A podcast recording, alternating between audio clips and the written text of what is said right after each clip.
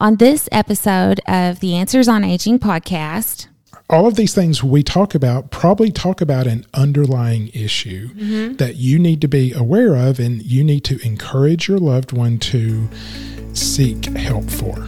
Welcome to the Answers on Aging podcast. This podcast provides solutions to your questions and commonly faced challenges about caregiving, legal, and financial issues, personal struggles associated with the normal aspects of aging, and the unforeseen obstacles that oftentimes can be life altering and even devastating. Each episode dissects real life, real time issues, and will often feature special guests who bring expert level knowledge and free resources straight to you.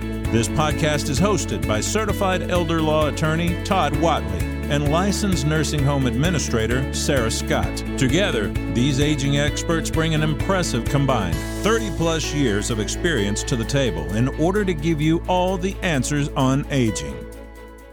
That's right. This is the Answers on Aging podcast. And as always, we're extremely thankful that you are listening, taking time out of your day to listen to us. And we would also just a quick reminder to please like and share with your friends and neighbors, and particularly this one. This one's going to be very family oriented. And so when I say we, I am here with my co host, Sarah Scott. Hey, Todd Watley, and welcome everybody back to, hopefully, back to our podcast, Answers on Aging.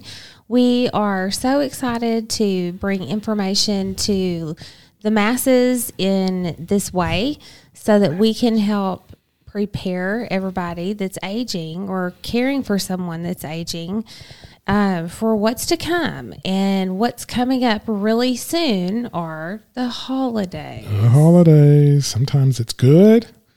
Sometimes it's the holidays are coming. Yeah. so, not not good. So mm-hmm. um we've been doing this for quite a few years now, and we just think it's not overdone because this is the perfect time that a lot of families actually get together physically. And particularly with an aging parent, they can mask a lot of things over the phone. And since so many families are distant and they rely on phone calls and maybe even video calls, mm-hmm. but they can still cover things. A typical phone call is 10, 15, 20 minutes. Short term dementia, they're good for about 30 minutes. And yeah. then and you won't know that until you spend time with them. And the holidays are the perfect time to look around and ask some questions. And that's what we want to cover today. Yes. So if you have plans to travel and go see an aging loved one, whether that's a sibling, a friend, a parent, or whoever, um, there are some things that you need to take special note of and be extra mindful of so that if there are issues going on around their home or with their person, that you can identify those and, and know that there's something that needs to be done. Yeah. I mean, don't, don't just see a messy re- refrigerator as like, oh, mom's gotten messy in her older years. No, it's probably dementia. Okay. Or, you know, different things all of these things we talk about probably talk about an underlying issue mm-hmm. that you need to be aware of and you need to encourage your loved one to seek help for. Yeah. So I like to play on the five senses a lot of times. And so the first thing I want you to do is play on your vision, your sight, mm-hmm. and look and see for yourself.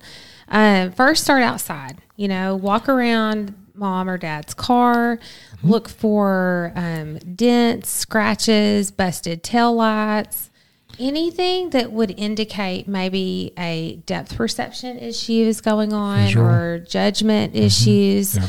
Um, check out the, you know, if they have a mailbox at the end of their driveway, is it still upright? you know, those yeah. kinds of things. The um, entry door of the garage, sometimes yeah. they'll scrape it or hit it. And yeah. And um, also look at like the door frames within the houses. And um, if there's a transition from like wood flooring over to carpet, um, if the oh the little piece of wood that like lays down mm-hmm. to cover that threshold yes the threshold if that's coming up or if it's scratched or looks like it's been banged into um, those are some red flags that you need to look a little bit further into and find out what the source of that is. For my house, um, I have, you know, three young boys. One of them has a hoverboard, and we have a messed up threshold and some banged up the hoverboard inside. Yeah, door frames, and it's it's due to the hoverboard. So we don't have that issue anymore. He's not allowed to go through that door Yeah. on the hoverboard. Okay. So there are fixes that you can put into place, but um, just one of those things you need to be extra aware of. and look at the floors. We we did a podcast on falls, and falls are terrible, terrible, terrible in the elderly. And you need to look around and look for cords and rugs and things that can cause them to trip because they can be barely hanging on, but they trip and fall and break a hip, and it could literally be a death sentence. Um, and so look look around for that. Look in the refrigerator, Sarah. That's that's Yeah. one of the the things you do on home navigation or care navigation is look in the refrigerator, and that's a key indicator of possible problems. If things are left there, like if if they've always done it, okay, it may not be a big deal. But if if they've always been pretty neat and cleaned out and do things, if something is in there and it's moldy and it has things growing on it, and that's not normal for them, that's a sign of dementia. Well, but it could also be a sign of other things too. Okay. It could be a sign that their vision is That's true. gotten a lot worse and they can't read those teeny tiny letters anymore. It could mean that um, they are maybe experiencing an infection that also presents a lot of times as dementia, but it's manageable and it, it's fixable. So it could mean a lot of different things. And the, I'm glad that you mentioned the refrigerator for looking, but I like to also use the refrigerator for smelling. Let's play on that sense of smell and and not just in the refrigerator. Okay? Bathroom, bedroom. bathrooms, uh, just their body, you know, and their clothing and their laundry basket. Um, I just recently had a care navigation visit, and one of my clients is beginning to get more, well, is beginning to lose control of her bladder. Mm-hmm. And in total denial about it. And we had to have that hard talk. You know, I had to coax her into the shower, but it was just like, okay, some things you can't cover up, Yeah. And that's telling. That's a change that needs to be addressed. Yeah, and for some reason, people with dementia don't like to take baths. They get afraid of the process or the water. I don't know what it is, but one of one thing is if mom and dad used to always be pretty clean and now they're not, that's that's a huge giveaway. Yep. and then um, for vision, um, or you know, like the personal hygiene. If if dad has always been clean shaven, mm-hmm. Yeah, and now he walks around with a four or five day old, you know, facial hair. Mm-hmm. That's an you know that's that's a red flag too. it's dementia, vision, dexterity, you know, whatever. So the next thing is to listen, okay? Carry on conversations, make them talk, ask them some really tough questions, okay? And we'll try to make a list of these. But number one, ask are they still seeing their physician? Are they happy with their physician? Is the physician a geriatric trained physician who knows old people and knows old people medicine? All right. Um, ask about finances. You know, look look around to find their mail and see if there's any delinquent credit card bills or utility bills or things like that that they're not making the payments on. And I would ask them, people don't like to talk about money, but it it is something you need to bring up and say, "Hey, let's talk about this. How are you doing financially? Show me. Show me the bank statement. Show me how you're doing. Are you do you feel comfortable financially?" Well, and in that part of the conversation, if I mean, hopefully by now you've already gotten your power of attorney documents in place, but if you haven't, while you're asking about the finances, especially if they show any indication of a struggle with managing those, Um, or if they even start to open up and say, you know, I think so and so may have scammed me, that is your opportunity to say, okay, I can help you with that, but the only way I can is with a power of attorney mm-hmm. and just use that opportunity to to really make it worthwhile and and better for your aging loved one. And please go to an elder law attorney. Yeah. The family attorney that's done all the, you know, general contracts and different things, even the estate plan may not be the perfect attorney to do the power of attorney. A elder law power of attorney is very powerful. It's very specific and it's crafted just for older people. And I highly recommend you find one. And the best place to find one is at the National Elder Law Foundation website, which is nelf.org, just mm-hmm. National Elder Law Foundation initials.org. They've come out with a new website and I can't remember I think it's Get Elder Law maybe. Hmm. I don't know. Don't don't know. don't quote me on that, but there is a but I do know nelf.org will help you find a certified elder law attorney. Okay, another question that you need to ask is uh, assuming that mom and dad or mom or dad are still living in a relatively larger home. Maybe that's been where they've lived for forever. And you notice that all the doors have been shut since you left last Memorial Day mm-hmm. and nothing has moved. Mm-hmm. They have like two rooms that they live in and occupy, and the rest of the house is just sterile, you know? Um, are you comfortable living here still? What do you have you ever thought about downsizing? Mm-hmm what are you going to do whenever it gets cold and there's ice on the sidewalk? You don't need to be out there shoveling and sprinkling salt. And, you know, have you ever thought about this? Use that opportunity as well to start that conversation if you haven't already. Some of the key topics to get an older couple to move to assisted living for the female, typically it's like, wouldn't you like someone else to do the cooking? Mm-hmm. Wouldn't you just love to walk up to a fully cooked meal and you didn't do it?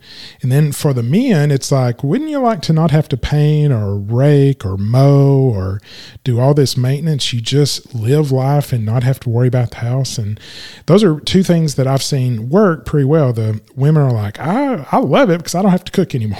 and so mm-hmm. she's cooked for 60 years probably, and now she doesn't have to, and he doesn't want to take care of the yard and do all that mess. Yeah. Okay. So the next thing you need to do is you need to um, have a really hard conversation about the end of life. You know, yeah. what are the estate planning or legal documents that you have in existence already?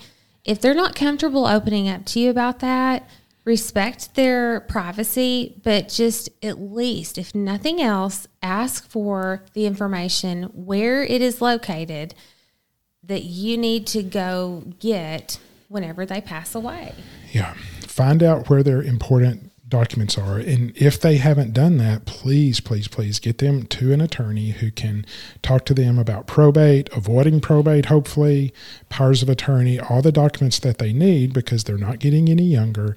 And it's just imperative that they get that done. And you, as the child, you know, step up so there's there's two issues here. Sometimes the parents want to talk about it and the kids don't. I encourage you please have this conversation. Be willing to let them talk about it. I know it's sad talking about the end of life, but they need to talk about it.